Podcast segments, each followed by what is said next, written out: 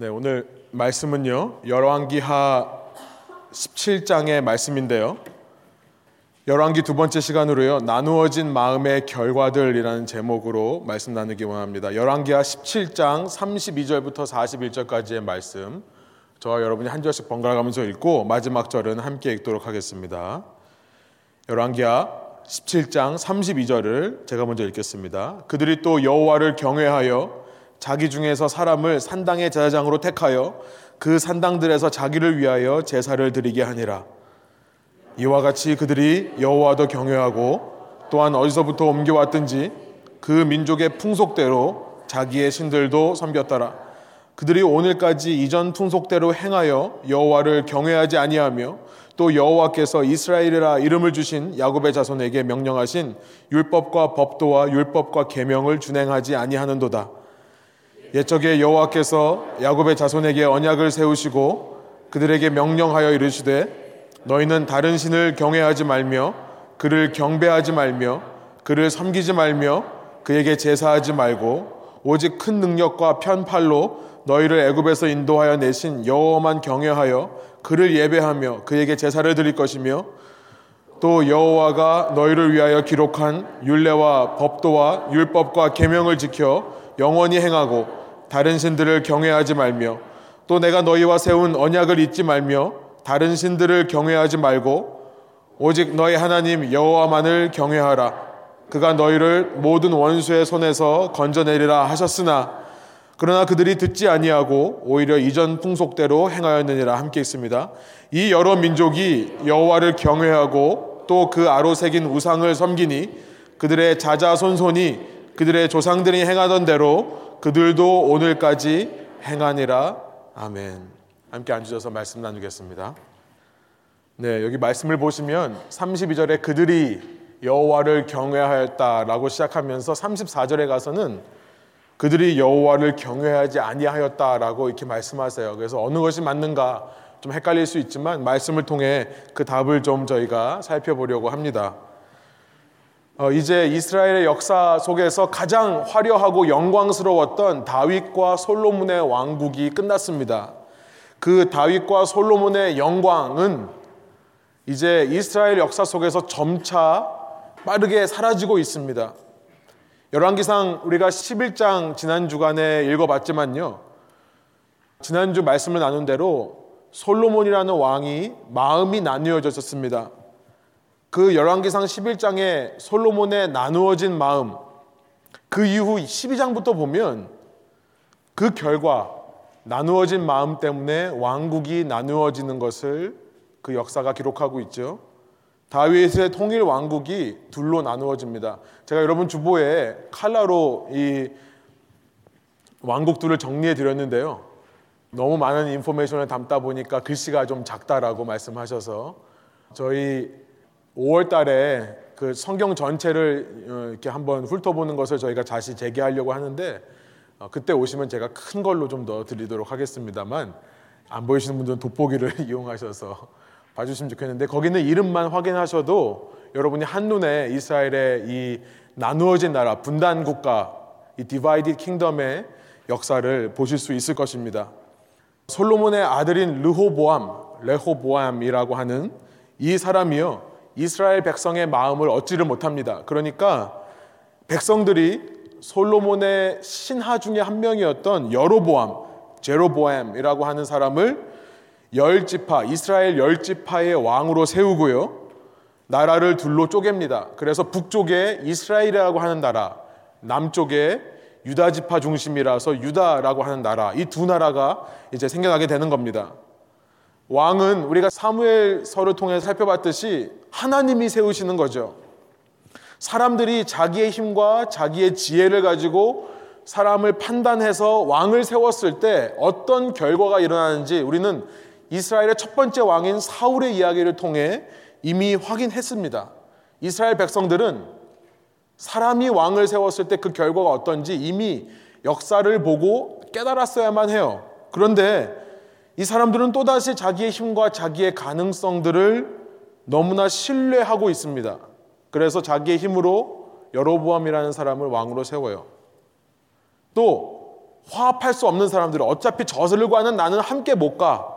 그러니까 일찌감치 포기하고 그들과 분열하는 모습. 아무리 동족이라 할지라도 하나님의 백성 열두 지파 이스라엘이라 할지라도 자기의 마음대로 맞지 않는 사람들과 열 지파 두 지파로 찢어 나눠 갖는 모습을 우리가 발견하게 되는 거죠.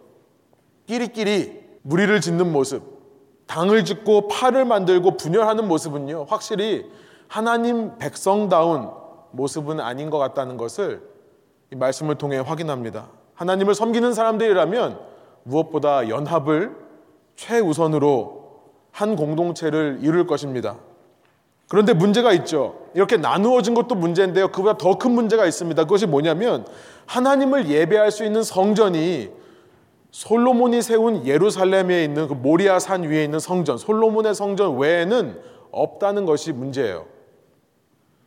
여로보암이 북쪽의 열 지파를 모아서 북쪽에 있는 이스라엘이라는 나라를 만들고 나니까 자기의 백성들이 예배드리러 국경을 넘어서 남쪽에 있는 유다로 내려가기를 허락하지를 못하겠는 겁니다. 그래서 여로보암이 내린 결론이 무엇이었습니까? 우리 12장에서 봤지만 자신의 나라 남쪽에 베델이라고 하는 유명한 곳이 있습니다. 거기에 산당을 지어줘요. 너희가 여기서 예배하면 하나님을 예배한 것이 된다. 그래서 이것이 너희를 이집트에서 인도해낸 너희 하나님이다 하면서 금송아지 형상을 또 만듭니다. 금송아지 형상을 또 하나 만들어서는 북쪽 끝에 있는 단이라고 하는 곳에 또 산당을 만들어서 거기다 집어넣고 베델까지 올라오기 힘든 사람들은 북쪽에서 예배드려라 이렇게 말을 합니다. 베델과 단이라고 하는 이 두 곳은 모두 이스라엘 역사 가운데서 의미가 있는 곳입니다. 베델이라고 하는 곳은 창세기에 보면 야곱이 거기서 과연 여기 하나님이 계시는구나. 과연 여기 하나님이 계시는구나라는 이름에서 House of God, 베델이라고 하는 이름을 지었었습니다. 사사기에 보면 그 베델과 단이라고 하는 곳이 얼마나 유명한 영적인 유산이 있는 곳인지를 우리가 알게 되었죠. 단이라고 하는 곳은 모세의 손자인 요나단이라고 하는 사람이 사역을 했던 곳이기 때문에 이스라엘에게는 굉장히 근거가 있는 곳입니다. 하나님의 사람들이라고 하는 사람들의 삶을 들여다보니까 하나님이 원하지 않는 하나님께서 말씀하신 것과는 다른 길로 가면서요. 너무나 그럴듯하게 포장을 잘하더라는 것을 우리가 이 말씀을 통해 발견합니다. 그럴듯한 곳, 누가 봐도 아, 좀 이상한데 싶지만 그래도 영적인 근거가 있고 유산이 있고 역사가 있는 곳을 택해서 여기서 제사 드리면 된다 하니까 조금 마음에 답답한 사람들도 아, 여기서 우리가 예배 드리면 되겠다. 적절하게 타협하게 되는 모습. 하나님의 사람들의 결정은요, 결코 나의 편리와 나의 유익이 되면 안 되겠다라는 생각이 듭니다. 최소한 우리가 사는 이 땅이 하나님께서 다스리시는 하나님의 왕국, 하나님의 통치 아래에서 우리가 하루하루를 살아가고 있다고 고백하는 그런 믿음의 사람들이라면요. 우리가 보기에 편하고 우리가 보기에 당장 유익이 되는 그런 결정들만 따라가고 그런 길들만 추구할 수 없습니다. 무엇이 가장 우리의 삶의 우선이 되어야 될까요? 지난 주간에도 저한테 제가 이런 상황 가운데 있는데 어떻게 해야 됩니까? 여쭤보시는 분들이 있었어요. 만나서 혹은 전화로. 그런데요, 너무나 단순합니다, 실은요. 우리가 우선 삼아야 될 것, 우리가 최우선을 삼고 결정하면 되는 것, 그것은 뭐냐면 하나님과의 관계인 줄로 믿습니다. 다른 말로 우리가 흔히 신앙생활이라고 말하는 거예요. 여러분 세상적으로 보기에 아무리 편한 길이고 아무리 인생이 보장되고 우리 청년들은요 이제 졸업하고 나면 제일 먼저 눈에 들어오는 것이 뭐냐면 내가 얼마의 연봉을 받고 일을 하는가. 연봉 따라갑니다. 그런데요 세상적으로 볼 때는 그렇게 편하고 보장되고 안정되고 유익이 되는 길이라 할지라도 그 길을 걸으면서 하나님과의 관계가 멀어질 것 같다. 내가 이 길을 걸으면 하나님과의 관계에 손해가 있을 것 같다라고 한다면 여러분 그 길은 단순하게 포기하는 겁니다. 신앙은요, 단순한 겁니다. 이걸 붙들고 이길 가면서 내가 어떻게 또 하나님을 섬길 수 있을까? 적당히 타협하고 여러 가지 잔머리를 쓰는 것은 여로보암의 모습과 똑같아지는 거예요. 그러나 세상적으로 볼 때 좁고 험한 길이라 할지라도 그 길을 가면 하나님과의 관계에 도움이 되겠다 싶으면요. 여러분 쉽게 말하면 뭐냐면 하나님과의 관계에 도움이 되는 길은 어떤 길이냐면 그 길을 가면 내가 하나님께 매달릴 수밖에 없는 길인 줄로 믿습니다. 이 길로 가면 진짜 내가 매일매일 하나님 앞에 엎드리지 않으면 안 된다 하는 길이 있다면요. 세상적으로 보기에 아무리 좁고 험한 길이라 할지라도 무조건 가는 겁니다. 신앙은 단순한 거예요. 물론 저도 그런 조언을 주면서 두 가지 길을 말씀하시길래 제가 보기에 하나님과 가까워지는 길, 이 길로 가라고 그냥 확 말해버렸어요. 말하면서도 마음에 아, 이 얼마나 생각이 복잡하고 얼마나 혼란스러울까 안쓰러운 마음은 있었습니다만 제가 열왕기 하를 묵상하고 있었기 때문에 그런지 몰라도 예, 담대하게 하나님께 하나님과의 관계가 되는 것을 방해한다면 가지 말아야 되는 것이 아닌가. 이 자리에 있는 청년들에게 제가 그런 얘기를 드리고 싶어요. 여러분이 이제 사회에 나가서 세상을 살 때요. 여러분 앞에 수많은 선택들이 주어집니다. 그때 여러분이 무엇을 선택하는가 고민해 보시기 원합니다. 그러나 여로보암과 그 이후 이스라엘 백성들의 이야기를 보면 하나님을 믿는다는 사람들입니다. 분명히 하나님의 백성이에요. 그런데 하나님과의 관계를 최우선으로 삼지를 않습니다. 하나님과의 관계를 다른 말로 의라고 하고 그 의를 믿음이라고 합니다. 신앙을 제일 위선해 주지 않는 거예요. 신앙은 그저 옵션으로 생각하고요. 제일 먼저 먹고 살 걱정을 하는 모양이에요. 여러분 이제 이 이야기를 읽어보시면 알겠습니다만 이들이 위험을 만날 때마다 하는 반응이 뭐냐면 재물을 갖다 바칩니다. 이방 민족들이 쳐들어오잖아요. 그러면 제일 먼저 북이스라엘이 한 행동, 남유다가 한 행동은 뭐냐면 하나님의 성전과 자기 왕 솔로몬 왕궁에 있는 금들을 뜯어다가 갖다 바쳐요. 그래서 위기를 모면하는 겁니다. 하나님을 믿는다는 사람들이 하나님과의 관계보다 세상에서 얻는 물질, 유익을 따라갈 때 그들의 삶이 얼마나 부패하고 타락하게 되는가를 이제 열왕기서가 우리에게 보여주는 겁니다. 여러분 이제 한 주간 동안 우리 열왕기 하의 말씀을 읽으실 텐데요. 제가 지난 한 주간 동안 이 이야기를 읽으면서 이런 생각이 들었어요. 이들이 정말 하나님 백성이 맞는가? 아니 이방인의 모습들을 보고 있는 것 같아요. 이방인과 전혀 다르지 않는 모습으로 살아가는 하나님의 백성들을 보면서 하나님을 믿는다는 사람들이 이럴 수 있는가? 그러다가요, 제 자신을 돌아보게 되는 거죠. 나는 과연 하나님을 믿는 사람처럼 살아가고 있는가? 소원하옵기로는요, 동일한 깨달음과 동일한 결단이 여러분의 이번 한 주간의 삶 속에 있기를 소원합니다. 사람들은요, 하나님을 믿는다면서도 하나님과 전혀 상관없는 선택을 한 후에 어떻게 해서든지 자기의 잔머리와 인간적인 능력만으로 그 길을 헤쳐나가려는 모습을 보입니다. 위험을 만날 때마다 인간적인 방법으로 그것을 피해가려고 하는 모습들을 보여요. 겉으로는 신앙인이지만 결국 하나님보다 자기 자신을 더 신뢰하고 믿는 우상 숭배자들인 겁니다. 여로보암이 이 상황에서 어떤 잔꾀와 잔머리를 쓰는지 열왕기상 12장이 이렇게 말씀합니다. 제가 한번 읽어볼게요. 31절부터 33절. 그렇게 하나님을 예배하고 하나님과의 관계에 신경 쓰지 않고 내가 내 나라를 만들어 놓고 난 후에 백성들이 혹시라도 하나님께 예배드리러 예루살렘으로 국경을 넘어 내려갈까봐 고민하면서 배달과 단을 세운 다음에 이런 얘기를 합니다. 여로보암은 또 여러 높은 곳에 산당들을 짓고 레위 자손이 아닌 일반 백성 가운데서 제사장을 임명하여 세웠다. 그렇죠.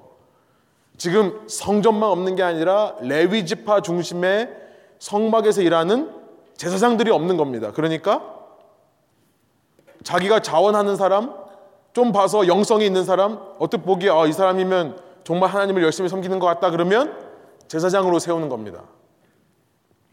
32절 여로보암은 유다에서 행하는 절기와 비슷하게 하여 여덟째 달 보름날을 절기로 정하고 베델에다 세운 재단에서 그가 만든 송아지들에게 제사를 드렸으며 그가 만든 베델의 산당에서 제사를 집행할 제사장들도 임명하였다. 절기도 비슷하게 하고요. 예루살렘처럼 그럴듯하게 꾸며서요.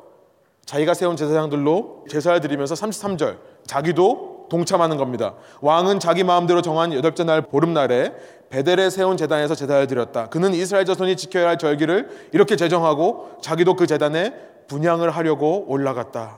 결국 이 북이스라엘 나라에요. 한 가지 관습이 생겨납니다. custom 혹은 풍습이라고 번역할 수 있는 manner 어떤 삶의 방식이죠. 하나의 관습이 뭐냐면 레위 자손이 아닌 일반 지파에서도 제사장이 나올 수 있다라고 하는 관습 풍습이에요. 여러분 관습이라는 것, custom, 풍습, 매너라는 것은 그 시작을 가만히 생각해 보면요. 편리와 유익으로부터 시작하는 것이 관습입니다. 편리함을 추구하다가 관습이 생기죠. 유익을 추구하다가 관습이 생기는 겁니다. 이렇게 해보니까 이렇게 하는 것보다 더 좋은 결과가 생기더라. 그러면 그것이 관습이 되고 관습이 시간이 지나면요. 이제는 삶의 방식이 아예 그 방향으로 굳어져서요. 아무도 그것에 대해서 퀘스천하지 않고 그 다음 세대 후손들이요. 이것을 당연하게 받아들이는 것이 됩니다. 관습이 이렇게 여러 세대를 거치면 그래서 전통이라고 하는 tradition이라고 하는 것이 생겨나요. 물론 관습과 전통 중에는 좋은 것도 많이 있습니다만 그러나 그 시작이 그 관습의 시작이 어디서부터 시작되었는가? 그것이 하나님의 관계에 기반을 둔 것인가? 하나님의 말씀에 그 foundation이 있는가? 아니면 그저 인간적으로 편하기 위해서, 인간적인 유익을 얻기 위해서 인간의 욕심으로부터 출발한 것인가? 여러분, 이것을 우리가 분별해야 되는 거예요. 분별할 필요가 있다고 생각이 듭니다. 그리고 만일 그 관습과 전통의 시작이 잘못된 것부터 시작된 것이라고 한다면 고치려는 노력이 필요하죠. 이것을 가리켜서 개혁이라고 합니다. revolution이라고 하는 거예요.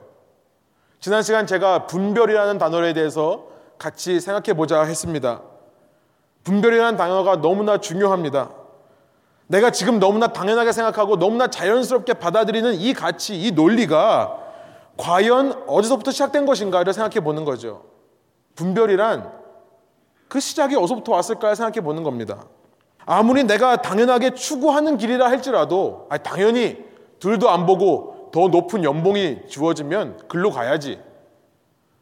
내가 너무나 당연하게 생각하고 추구하는 이 삶의 문화, 이 삶의 길 위에서 과연 그것이 맞는 것인가? 이 길로 가면 내가 날마다 하나님과 관계가 가까워질 것인가를 생각하는 것이 분별입니다.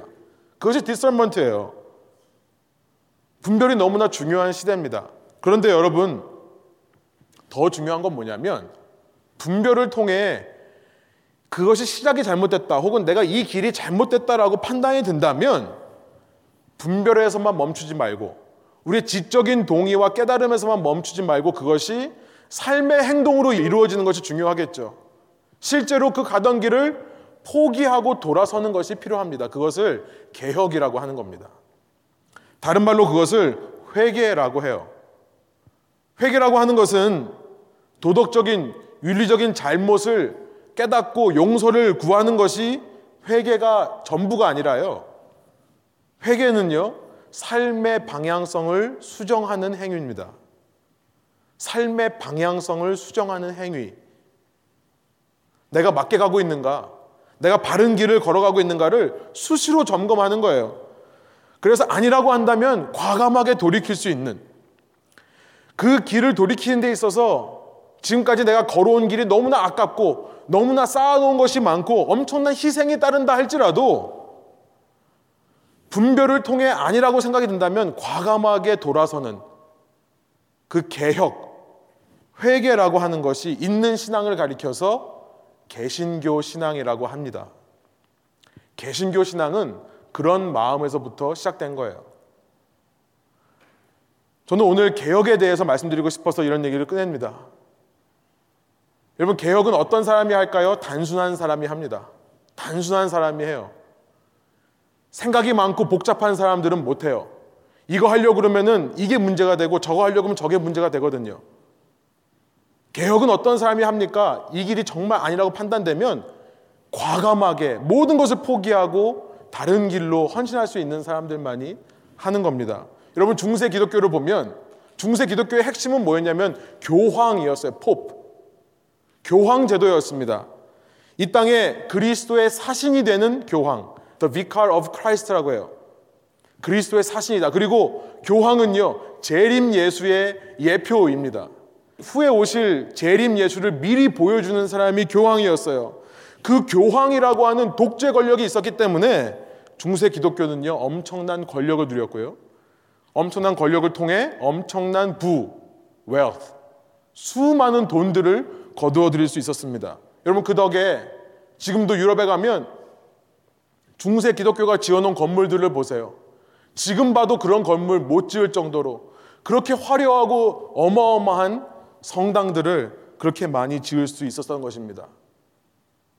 그 당시 사람들이요, 얼마나 자기 종교를 정당화했었을까요? 이런 큰 건물이 있고 이런 성전이 있으니까 그만큼 많은 사람들이 신앙생활 할수 있는 거 아니냐. 이런 좋은 공간 안에서 우리 자녀들이 너무나 좋은 신앙을 배우고 있다. 어서 많이 듣는 말들이죠. 그런데요, 아무리 좋은 결과가 있다 하더라도 이 방향성이 틀린다면 그 시작이 하나님의 말씀인 성경으로부터 시작한 것이 아니라 인간의 욕심으로부터 출발한 것이라면 이 길을 걸어가면서 하나님과의 관계가 점점 더 가까워지는 것이 아니라 오히려 인간이 부패하고 타락하는 모습만 보인다면 이 모든 신앙을 유지하는 교황이라는 제도라 할지라도 이 모든 신앙을 떠받치고 있는 중심이라 할지라도 뜯어 고치고 개혁하는 것이 우리가 고백하는 자랑스러운 개혁신앙이라는 겁니다. 여러분, 개혁신앙을 이끌었던 우리의 선조들이요. 개혁신앙은 날마다 개혁되어야 된다라는 말씀을 남겼었어요. 이런 개혁신앙을 가진 사람들은 다른 사람을 뜯어 고치려고 사는 것이 아니라 실은 내 속에 있는 개혁되어야 되는 것을 분별하고 그것을 날마다 뜯어 고쳐야 된다. 여러분, 이 시대의 크리스천들이 과연 그 개혁을 이어나가고 있습니까? 라는 질문이 들었어요. 아니, 제3자로 표현하지 말고요. 그때 김정호 목사님께서 말씀해 주셨던 것처럼 우리라는 말도 말고 나라는 말로 한번 표현해 보자고요. 오늘 나는 그런 노력을 하고 있습니까? 우리가 삶에서 세상 사람들과 구별되는 모습이 있다면 무엇일까요? 그저 세상에 나가면 세상 사람처럼 녹아져서 그리스도의 몸의 일부로 사는 것이 아니라 세상 우상의 몸의 일부로 사는 것은 아닙니까? 참으로 분별이 요구되는 시대고요. 분별보다 더 요구되는 것은 머리로만 깨닫는 자각, 머리로만 깨우치는 지각이 아니라 그 분별이 개혁의 삶으로 이어지는 참된 회개가 필요한 시대다라는 생각이 듭니다. 저와 여러분 함께 이 말씀을 읽으면서요. 이스라엘의 모습을 통해 그런 것들을 깨닫고 결단하기를 원합니다. 이후 열왕기서의 역사를 보면요.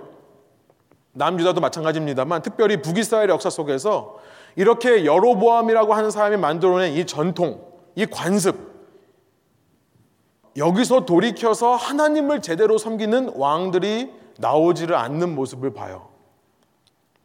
참 그런 왕들이 나오지를 않습니다. 여로보암이라고 하는 사람이 이런 전통과 풍습을 만들어 놓으니까 이후 왕들이 전부 그것을 따라가고요. 거기에 타협하는 겁니다. 열왕기서는요, 왕이 대표가 되는 책입니다. 그래서 왕이 중요해요. 여러분, 이스라엘 역사를 보면서 사무엘서를 통해서 던졌던 질문이 뭐였냐면, 하나님은 인간 왕을 세우는 것을 그렇게 원하지 않으십니다. 싫어하세요. 그런데 왜 하나님께서 이 이스라엘 백성에게 왕을 허락하실까라는 질문이었어요. 그리고 하나님은 허락하실 뿐만 아니라 하나님 스스로 다윗이라고 하는 모든 사람은 사울이라는 사람을 왕으로 세우기를 원할 때 그 훨씬 이전 시대부터 룻기를 통해 발견하게 되는 것은 뭐냐면 하나님은 다윗이라고 하는 사람을 준비해 오셨더라는 거예요. 왜 하나님은 그러셨을까? 그 이유를요, 이 열왕기서에서 우리는 알게 되는데요. 그것은 뭐냐면 하나님은요, 불순종하는 죄악된 우리의 모습을 너무나 잘 아세요. 그래서 아무리 하나님 백성이라고 해도 약속의 땅에 들어가면 하나님만을 섬기지 않고 스스로 죄와 타락의 그 사이클을 반복할 것을 아시는 겁니다. downward spiral이라고 말씀드렸어요. 마치 변기에 물이 내려가듯이 그렇게 시궁창을 향해 치닫는 모습이 우리의 죄성, 우리의 본성이라는 것을 하나님이 너무나 잘 아시기 때문에 하나님께서는요, 이제 새로운 시대를 열어 가십니다. 모든 백성의 신앙 고백을 받으셨을 때에만 이 백성이 나를 섬겼다라고 말씀하시는 게 아니라 그 백성을 대표할 수 있는 단 한 사람, 왕이라고 하는 대표자, representative를 세워놓고 그 왕 한 사람이 이 죄악된 길에서 돌이켜 이 여로보암의 길에서 돌이켜서 하나님을 섬기면 그러면 그 백성, 그 왕으로 대표되는 모든 백성이 하나님을 섬긴 것으로 봐주시는 거죠. 대표성의 원리로 새로운 시대를 이뤄 가시는 겁니다. 이 대표성의 원리는 이스라엘 역사 속에 이미 있었습니다. 이스라엘이 이집트로부터 나올 때 그들은 그들의 피를 흘려서 그들의 노력으로 나왔던 것이 아니라요. 어린 양의 피 흘림을 통해 하나님의 심판이 자기들로부터 유월됨을 pass over됨을 경험했었어요. 성막을 중심으로 제사를 드리면서 1년에 한 번, 한 염소를 데리고 와서 scapegoat이라고 하죠. 희생 염소, scapegoat. 이 염소에게 모든 백성의 죄를 안수하고 그 염소를 광야로 떠나보내면 그 염소 한 마리의 희생을 통해 백성들에게 남아있는 모든 죄들이 드려지는 제사로 해결되지 않은 모든 죄들도 다 용서되는 것을 이미 그 원리를 하나님께서 말씀해 주셨습니다. 이제 이스라엘 유다의 왕들이요. 백성의 어린 양이 되는 겁니다. 백성의 스케이프꽃, 희생 염소가 되는 거예요. 그래서 이 왕들이 대표자가 되어서 이 왕들이 바른 마음가짐을 가지면 온 백성이 구원받고 그렇지 않으면 온 백성이 함께 멸망하게 되는 시대가 열리는 겁니다. 여러분 이런 열왕기서를 통해서 하나님의 마음이 느껴지세요? 우리가 믿는 하나님이 어떤 분이라고 하는 것이 느껴지십니까? 정말 오래 참으시고 오래 기다리시고 오래 인내하시는 분이다라는 생각이 듭니다. 정말로 자비와 은혜가 풍성하신 하나님이세요. 하나님은 이렇게 엎드려 절받기 식으로라도 백성들을 구원하시고 싶으신 거예요. 이 가망성 없는 이 죄악된 죄성을 가지고 계속해서 하나님의 백성이라면서 우상을 따라가는 이 백성을 이런 방식으로라도 구원하기를 원하시는 너그러우신 하나님이라는 것을 우리가 발견합니다. 그렇다면 인간 왕이라고 하는 사람들은요, 이런 하나님의 마음을 알았어야죠. 좀 더 겸손한 마음으로 내가 바로 서지 않으면 이 백성의 운명이 잘못될 수 있다는 생각으로 백성의 대표자가 되어 백성을 위해서라도 하나님의 마음을 알아서가 아니라 백성을 위해서라도 하나님 마음을 모르겠으면 나 하나 때문에 수많은 영혼들이 죽을까 봐서라도 하나님을 섬기려 노력했었어야죠. 그런데요, 뚜껑을 열어보니까요, 이렇게 쉬운 구원의 길을 열어주셨는데도 북이스라엘에서는요, 수많은 왕 중에 이런 마음을 가진 왕이 한 명도 나오질 않습니다. 제로예요. 제가 여러분 나눠드린 그 표시에 보면 제가 일부러 칼라로 썼습니다. 초록색 왕들이 선한 왕인데요. 북쪽, 왼쪽에 있는 북쪽 이스라엘 왕에서는 한 명도 나오지 않고 그나마 예후라고 하는 사람이 이제 이번 주에 우리가 읽어보겠습니다만 스스로 나는 여호와를 향한 야훼를 향한 열심히 있는 자다라고 했던 이 사람인데요.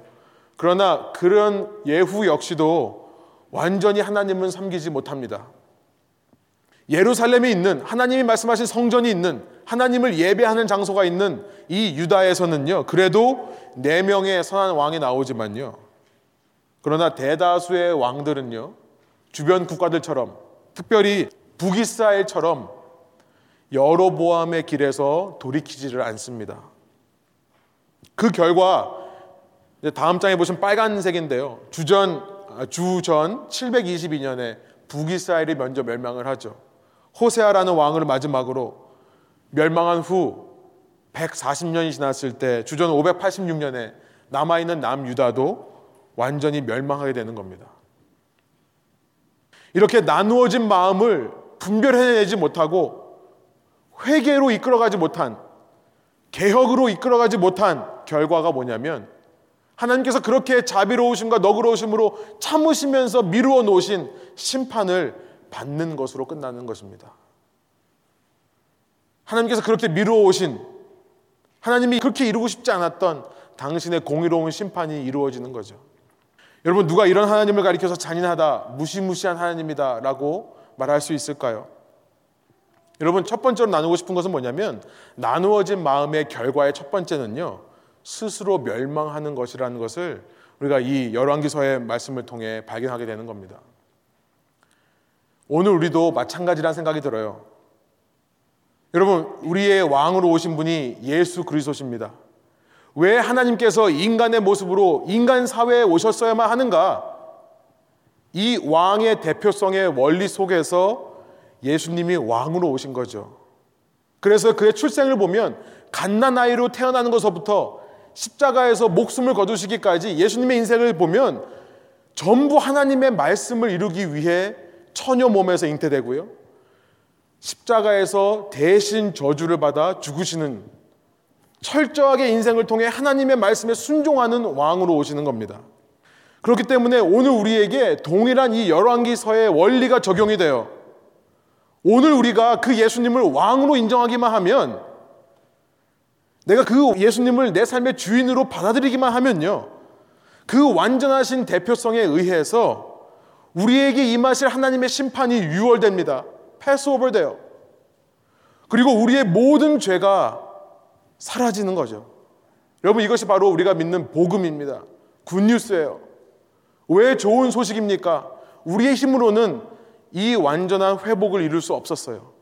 우리는 이 죄악된 상태에서 헤어나올 수 있는 가망이 없어요. 우리는 변기에 흘러내려가는 그 물처럼요. 시궁창으로 빠질 수밖에 없던 인생들이에요. 그런데 우리의 대표자 되신 왕 되신 예수님께서 완벽하게 하나님의 말씀에 순종했기 때문에 그 예수님을 믿는 사람이라면 아무 조건 없이 아무 다른 requirement 없이 구원을 얻게 되는 겁니다. 여러분 이 복음은 근데요. 우리가 머리로만 이해하는 복음이 아니라는 것을 말씀드리는 거예요. 우리가 입으로 이것을 고백하고 시인했다고 해서 전부가 아닙니다. 로마서 10장 9절에 보면 입으로 시인한 것과 함께 우리가 와야 될 것이 뭐냐면 이렇게 말씀합니다. 우리 한 목소리 한번 읽어볼까요? 내가 만일 내 입으로 예수를 주로 시인하며 또 하나님께서 그를 죽은 자 가운데서 살리신 것을 내 마음에 믿으면 구원을 받으리라. 여러분 입으로 시인한 것과 함께 와야 될 것이 뭐냐면 내 마음으로 믿는 거예요. 10절 이렇게 말씀합니다. 함께 읽겠습니다. 사람이 마음으로 믿어 의에 이르고 입으로 시인하여 구원에 이르느니라. 여러분 저는 여기서요.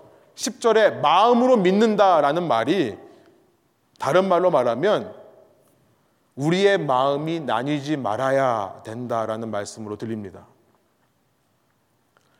우리의 마음으로 믿는다는 것은 나뉘어진 마음이 아니라 하나된 믿음. 예수님을 왕으로 믿는다는 것은요, 철저하게 예수님 외에는 내 삶의 주인이 없음을 고백하는 거죠. 이것을 고백할 뿐만 아니라 그것을 내 마음으로 새기고 내 마음에 인정하게 될 때, 그때 우리의 구원이, 우리의 믿음이 완성되는 겁니다. 우리의 고백이라고 하는 것은 결국은 우리의 마음의 생각으로부터 나오는 거죠. 내 마음이 그렇게 확정되었기 때문에 그런 고백이 나오는 거고요. 그런 고백을 통해 내 마음이 더 확정되는 것입니다. 여러분, 이런 복음을 받아들인 사람들이라면 우리는 정말로 우리의 삶에 내가 정말 하나만을 바라보고 있는가 하고는 분별, 그 분별과 함께 개혁이 필요하다는 말씀이에요. 한 번만 일어나는 것이 아니라요. 내 인생에 한 번만 일어나는 분별과 개혁이 아니라 내 삶의 전체에서 날마다 일어나는 분별과 개혁. 그래서 예수님께서는 제자들에게 나를 따라오려거든 누구든지 날마다 자기를 부인하고 자기 십자가를 지고 나를 쫓을 것이다. 마가복음 8장 34절에 예수님께서 제자 되는 삶을 그렇게 말씀하시는 겁니다. 우리의 마음이 확정되는 것이 중요해요. 여러분, 우리가 무엇을 가지고 우리가 신앙인이라고 말씀하고 있습니까? 저도 한 주간 동안 생각해 봤어요. 무엇 때문에 내가 신앙인인가? 목사 안수를 받아서일까요? 단지 교회에 다니고 교회에 소속이 되어서 그런 것일까요? 일주일에 한 번 예배를 기억해서 예배 장소로 나오기 때문에 내가 신앙인입니까? 만일 그것이 신앙이라면 저는 말씀을 읽으면서 한 가지 확신이 들었습니다. 만일 그것이 신앙이라면 여로보암도 신앙인입니다. 여로보암의 길처럼요. 인간적인 습관과 관습이 만들어내는 이 형식적인 전통을 유지하는 사람이라면 모두 신앙인일 거예요.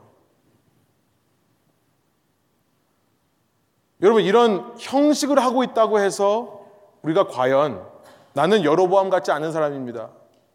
나는 여로보암의 길에서 돌이켜서 하나님만을 섬기는 사람입니다. 나는 바알에 무릎 꿇지 않은 7천 명 중에 한 명입니다라고 고백할 수 있겠습니까? 여러분 나누어진 마음의 첫 번째 결과는 멸망이라는 것을 생각해 봅니다. 멸망이에요.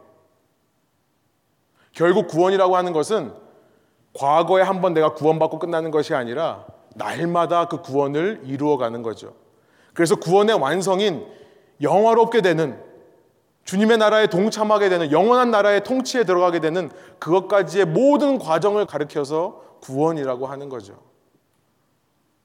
우리가 한 번 그런 경험이 있다고 해서 내가 지금 여로보암의 길을 가며 구원을 완성해 나간다고 말할 수 있는가? 저는 그 질문을 던지는 것입니다. 우리가 읽은 이 17장의 앞부분에 보면 읽지는 않았습니다만 17장에 이제 이 북이스라엘의 역사가 끝이 납니다. 열왕기하 17장에서 끝나요. 그 끝날 때 하나님께서 뭐라고 말씀하시냐면 열왕기하 17장 13절에 이런 말씀을 하십니다. 여호와께서 각 선지자와 각 선견자를 통해서 이스라엘과 유다의 지정하여 이르시기를 너희는 돌이켜 너희 악한 길에서 떠나 나의 명령과 율례를 지키되 내가 너희 조상들에게 명령하고 또 내 종 선지자들을 통하여 너에게 전한 모든 율법대로 행하라 하였으나 14절 그들이 듣지 아니하고 이스라엘을 가르쳐 말하는 겁니다. 그들이 듣지 아니하고 그들의 목을 곧게 하기를 그들의 하나님 여호와를 믿지 아니하던 그들의 조상들의 목같이 하여 여호와의 율례와 여호와께서 그들의 조상들과 더불어 세우신 언약과 경계하신 말씀을 버리고 허무한 것을 뒤따라 허망하며 또 여호와께서 명령하사 따르지 말라 하신 이방 사람을 따라 그들의 하나님 여호와의 모든 명령을 버리고 자기들을 위하여 두 송아지 형상을 부어 만들고 또 아세라 목상을 만들고 하늘의 일월 성신을 경배하며 또 바알을 섬기고 17절에 보면요. 또 자기 자녀를 불가운데로 지나가게 하며 복술과 사수를 행하고 스스로 팔려 여호와 보시기에 악을 행하여 그를 경노하게 하였으므로 그에 대한 결과로 18절 이렇게 말씀하십니다. 함께 읽겠습니다. 여호와께서 이스라엘에게 심히 노하사 그들을 그의 앞에서 제거하시니 오직 유다 지파 외에는 남은 자가 없느니라. 여러분 베드로 사도는요. 우리가 구원에 이르도록 자라나야 된다라고 말씀을 합니다. 베드로전서 2장 2절이죠. 이미 구원받은 것을 확신하며 안일하게 살아라라는 말씀이 아니라요. 구원이라고 하는 것은 물론 우리가 이미 시작된 구원의 과정에 대해 확신하는 것이 있습니다. 이미 시작하신 이가 끝까지 마치실 것을 우리는 확신합니다. 그러나 그 과정 속에서 우리가 구원에 합당하도록 날마다 자라나는 노력이 필요하다는 것을 말씀하는 거죠. 여러분, 날마다 내 삶에서 이런 모습이 있는가? 분별함을 통해 개혁이 일어나고 있는가? 점검하시는 저와 여러분 되기를 원합니다. 내 삶에서 날마다 이 구원이라고 하는 것이 누룩처럼 부풀어 오르고 있는가? 점검하고 결단이 있는, 회개가 있는 저와 여러분의 삶 되기를 원합니다. 여러분 나누어진 마음의 첫 번째 결과가 멸망이라고 하는 것을 기억하시면 동시에 그러나 나누어진 마음의 결과는요 나에게서만 끝나는 것이 아니더라는 것을 오늘 본문이 말씀합니다. 실은 오늘 본문에서 우리에게 주는 메시지가 바로 이거예요. 우리가 읽은 이 17장 후반절에 나와 있는 이 32절부터 41절에 그들이라고 말하고 있는 것은 이스라엘을 가리켜서 말씀하시는 것이 아닙니다. 누구를 가리켜서 말씀하시는 것일까요? 먼저는 유다를 향해 말씀하시는 거예요. 17장 19절이 이렇습니다. 제가 한번 읽겠습니다. 유다도 이렇게 이스라엘이 망해버린 이후에 남아있는 유다는 어떻게 했는가? 유다도 그들의 하나님 여호와의 명령을 지키지 아니하고 이스라엘 사람들이 만든 관습을 행하였으므로 이렇게 돼 있어요. 누가 만든 겁니까? 여로보암이 만든 거예요. 여러분 사람의 관습과 사람의 전통이라는 것이 얼마나 무섭냐면 하나님을 따르는 길에서 자기 스스로만 못 가게 하는 것이 아니라 이것은 전염병처럼 퍼진다는 겁니다. 그래서 하나님의 성전이 있는 유다도 여로보암이 만든 길을 따라가더라. 자기 마음대로 제사장을 세우는 거죠. 자기 마음대로 분양할 곳을 정하는 겁니다. 자기가 마음대로 절기를 세우고요. 여러분 유대인들이요. 죄송한 말씀입니다만 성경에 없는 절기가 너무나 많아요. 여러분 유다만이 그렇습니까? 이방 민족들도 그래요. 17장 29절에 보니까 이런 말씀이 있어요. 그러나 각 민족이 각지 자기의 신상들을 만들어 사마리아 사람이 지은 여러 산당들에 사마리아 사람이 바로 북이스라엘입니다. 북이스라엘 수도가 사마리아거든요. 사마리아 사람이 지은 여러 산당들에 두되 각 민족이 자기들이 거주한 성읍에서 그렇게 하여 이런 영향력은요 유다뿐만 아니라 그 주변 국가들로 퍼져나가는데요. 하나님을 믿지 않는 이방인들도 이스라엘처럼 우상을 섬기더라. 여러분 이런 맥락 속에서 오늘 본문이 시작했던 겁니다. 오늘 본문 32절. 다시 한번 읽어볼까요? 함께 읽습니다. 그들이 또 여호와를 경외하여 자기 중에서 사람을 산당의 제사장으로 택하여 그 산당들에서 자기를 위하여 제사를 드리게 하니라. 지금 누구의 이야기냐면 이방 민족들의 이야기예요. 이방 민족들이 여호와를 경외한답시고 이스라엘을 이끄신 하나님을 예배한답시고 무슨 일을 하냐면 여로보암이 했던 일을 반복한다는 겁니다. 자기 마음대로 제사장을 택하여서 산당을 정해 거기서 예배를 드리는 32절 이후에 보면요. 계속해서 그런 일들이 일어나는 거죠. 이와 같이 그들이 여호와도 경외하고 또한 어디서부터 옮겨왔든지 그 민족의 풍속대로 자기의 신들도 섬겼더라. 개혁이 일어나질 않는 겁니다. 한 사람이 만들어낸 전통에 계속해서 타협하면서 아무도 그 길에서 돌이키지를 않는 거예요. 아무도 개혁을 하지를 않는 거예요. 그래서 34절 결국 열왕기서를 기록한 이 기자는요. 그것이 여호와를 경외하지 않는 것이라는 선포를 합니다. 그들이 오늘까지 이전 풍속대로 행하여 여호와를 경외하지 아니하며 또 여호와께서 이스라엘이라 이름을 주신 야곱의 자손에게 명령하신 율례와 법도와 율법과 계명을 준행하지 아니하는도다. 이후 35절부터 다시 한번 읽어 보시면 하나님이 얼마나 자비롭고 은혜로우신 분이신가? 얼마나 노하기를 더디하신 분이셨는가? 하나님만을 경외하면 모든 원수의 손에서 건지실 것이다. 39절. 이렇게 은혜로운 하나님, 기다려주시는 하나님에도 불구하고 40절. 그노라 그들이 듣지 않고 함께 읽습니다. 오히려 이전 풍속대로 행하여니라 41절 함께 있습니다. 이 여러 민족이 여호와를 경외하고 또 그 아로 새긴 우상을 섬기니 그들의 자자손손이 그들의 조상들이 행하던 대로 그들도 오늘까지 행하니라. 여러분 이 말씀을 보면서 오늘 우리에게 주신 하나님 말씀이 무엇인가?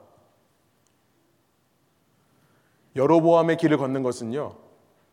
우리가 정말 분별하고 개혁이 일어나지 않으면 그것은 우리 자신을 망하는 것만이 아니라 우리가 복음의 빛을 비추어야 돼. 우리가 전도해야 돼. 우리가 주님의 품으로 이끌어야 돼. 우리 주위 사람들까지도 그 멸망의 심판에 동참시키는 일이라는 것을 깨닫는 것입니다. 그들만이 아니라요, 우리의 자녀들도. 여러분, 레분교회가 개척되어서 이제 올해 5년 돼가고 있습니다. 올해 7월이면 저희가 이제 5년이 되고 6년 차가 돼요. 5년 동안 여러분과 함께 신앙생활 하면서 저희 교회에 주신 소명, 사명에 대해서 계속해서 생각해 보면서요. 우리가 지난 5년의 시간은 우리의 내실을 다지고 우리끼리 이렇게 귀한 공동체를 만드는데 노력을 했다면 앞으로는 정말 적극적으로 정말 액티브하게 우리가 할 수 있는 일을 찾아봐야겠다. 올해서부터 올해를 기점으로 해서 우리의 관심이 외부로 향하기를 정말 소원합니다. 그런데요. 그러기 위해 우리에게 필요한 것이 뭔가 생각해 보니까요. 회개가 일어나야 돼요. 회개가 일어나야 되는 것입니다. 야, 이 정도면 됐어. 내가 충분히 하고 있어. 나는 잘하고 있어. 나는 최선을 다해 하나님을 섬기고 있어. 아니요. 아직 더 할 수 있는 것 같아요. 아직도 내 삶에 개혁이 일어나야 될 부분이 많이 있는 것 같습니다. 아직도 우리는요, 하나님께 온 마음이 행하지를 않아요. 하나님을 물론 섬기죠. 하나님을 바라봅니다. 그러나 동시에 우리의 눈이 세상을 향해 있는 거예요. 아직도 마음이 나뉘어져 있습니다. 아직도 분별이 안 돼요. 분별이 안 되니까 뭘 뜯어고쳐야 되는지는 몰라요. 회개라고 하는 것은 그저 도덕적인 양심적인 죄만을 회개하는 것이라고 생각을 하지만 아니요.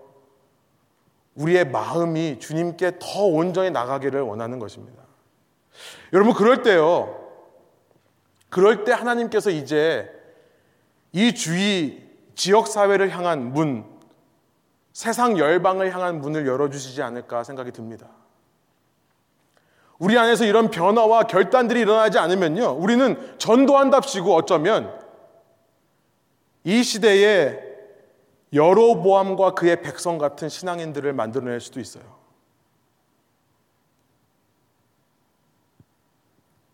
죄송한 말씀입니다만 어느 교회를 갔더니요.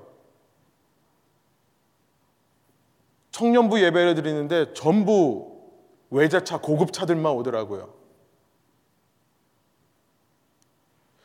제가 그런 교회에서 사역을 했었습니다, 또. 분위기가 어떤 분위기가 형성되어 있냐면 하나님을 잘 믿는 사람은 돈도 잘 벌고 사회에 성공하고 떵떵거리는 사람. 그 교회 장로가 되려면 정말로 사회적인 어떤 위치에 있는 사람들만 될 수 있고요. 그 교회 청년들이 뭘 보고 배울까를 많이 생각해 봤었어요. 돌이켜보니까 제 자신도 그랬어요. 청년 때요. 제 자신도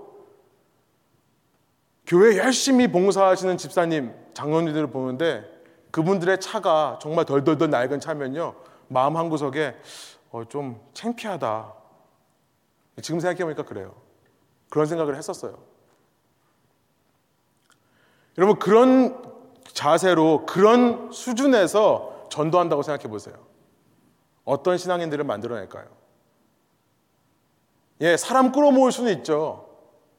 수평 이동을 통해 사람들 얼마든지 만들어낼 수 있고요. 수평 이동이 아니더라도 그런 걸로 예수 믿으면 건강해진다. 예수 믿으면 복 받는다. 예수 믿으면 자녀들이 잘 되고 사회에서도 좋은 직장 잡을 수 있고 좋은 배우자 만난다. 라는 말로 얼마든지 사람들 불러 모을 수 있습니다만 그 결과에 대해서 오늘 우리가 읽은 이 말씀처럼 그들이 여호와를 경외한다는 사람들인데 도무지 경외하지를 않더라. 라고 하는 말씀을 받게 되면 어떻게 될까? 여러분, 오늘 우리에게 정말로 그런 결단이 있기를 원합니다. 회개가 일어나기를 원합니다. 그 회개에 저부터 동참하고요. 저만이 아니라 저희 모두가 함께 동참하기를 원해요. 여러분, 그러기 위해서 저희가 좀 더 단순해질 필요가 있다는 생각이 듭니다. 결단은, 회개는 어떤 사람이 합니까? 단순한 사람이 하는 거예요. 여러분, 단순하게 하나님이 이 길이다 하시면 그냥 가세요. 하나님이 이 길이 아니다 라고 하면 단순하게 포기하세요. 우리는요, 생각하면 생각할수록 더 복잡하게 만듭니다. 전통이 그래요. 관습이라는 것이 그래요. 정말 복잡해요. 여러분, 복음의 삶은 단순한 줄로 믿습니다. 저희 교회가 굉장히 수준이 있는 교회라고 소문이 났어요. 저도 제가 보기에 그래요. 목회자를 따라간다면서요. 농담입니다만. 여러분, 저는 제가 정말 하나님 앞에 요즘 기도하는 게 있어요. 저는 정말 이런 교인들 만들어내고 싶지 않습니다. 하는 것 중에 하나가 뭐냐면, 정말 단순하게 진리를 발견하면 올인할 수 있는 신앙인들을 만들어내고 싶습니다. 저부터 그런 사람이 될게요. 우리 함께 그런 신앙생활을 하면 참 신나고 좋지 않을까 생각을 하고요. 여러분 그, 그 삶을 위해서 여러분이 알고 있는 단순한 하나님의 말씀에 순종하는 훈련을 하십시오. 그것이 바로 오늘 우리에게 필요한 개혁인 줄로 믿습니다. 함께 기도하시겠습니다. 하나님, 이 시간에 저희가 말씀을 생각하며 주 앞에 기도할 때에 저희 마음 가운데 성령의 감동과 주님의 은혜로 하나님이 원하시는 길이 밝히 보이고 그 길로 이것저것 생각하지 않고 우리의 삶을 드릴 수 있는 참된 결단이 저에게 일어나게 하여 주옵소서. 하나님, 세상 사람들이 보기에 비웃고 세상 사람들이 보기에 잘못된 길처럼 보인다고 할지라도 그 길로 가야 내가 멸망에 이르지 않는다고 하는 위기 의식 베드로가 들었던 닭 울음소리 같은 그 소리가 이 시간 저희의 마음에 울려 펴지게 하여 주옵소서. 주님을 섬긴다면서 아직도 우리는 세상적인 기준으로 서로를 판단하고 생각하고 있습니다. 주님께서 일하시는 방법도 세상의 기준으로 판단하고 그렇지 않으면 실망하고 하나님이 없다고 그럽니다. 그러나 이 시간 우리의 마음과 생각이 오직 주님께만 향하고 주의 말씀에 기반을 둘 수 있도록 인도해 주셔서 하나님이 원하시는 삶을 위해 무엇이라도 헌신할 수 있는 단순하면서도 열정이 있는 주님의 제자 될 수 있도록 인도하여 주옵소서. 주님 신앙생활에서 모든 형식과 모든 거추장스러운 것 속에서 우리가 우리의 본질을 잃지 않도록 인도해 주시고 날마다 예배로 나올 때마다 예배의 시간을 생각할 때마다 우리 마음 가운데 열정이 있고 기쁨이 있고 기대가 되고 감사가 되는 참된 감격이 있는 예배 될 수 있도록 인도하여 주시고 매일의 삶 속에서도 우리의 모든 결정 가운데 하나님께서 주님의 뜻을 이루신 것이라 믿고 나아가는 담대함이 있도록 인도하여 주옵소서. 우리의 혼자의 힘만으로 할 수 없사오니 성령께서 우리를 도우셔서 날마다 구원에 이르도록 자라게 하여 주시며 날마다 개혁돼가는 저희의 신앙 되게 하여 주옵소서. 생명을 향해 우리 사랑하는 교우님들과 함께 걸어가는 귀한 레분 교회 되게 하여 주옵소서. 감사드리며 예수 그리스도 이름의 영광을 위하여 기도합니다. 아멘.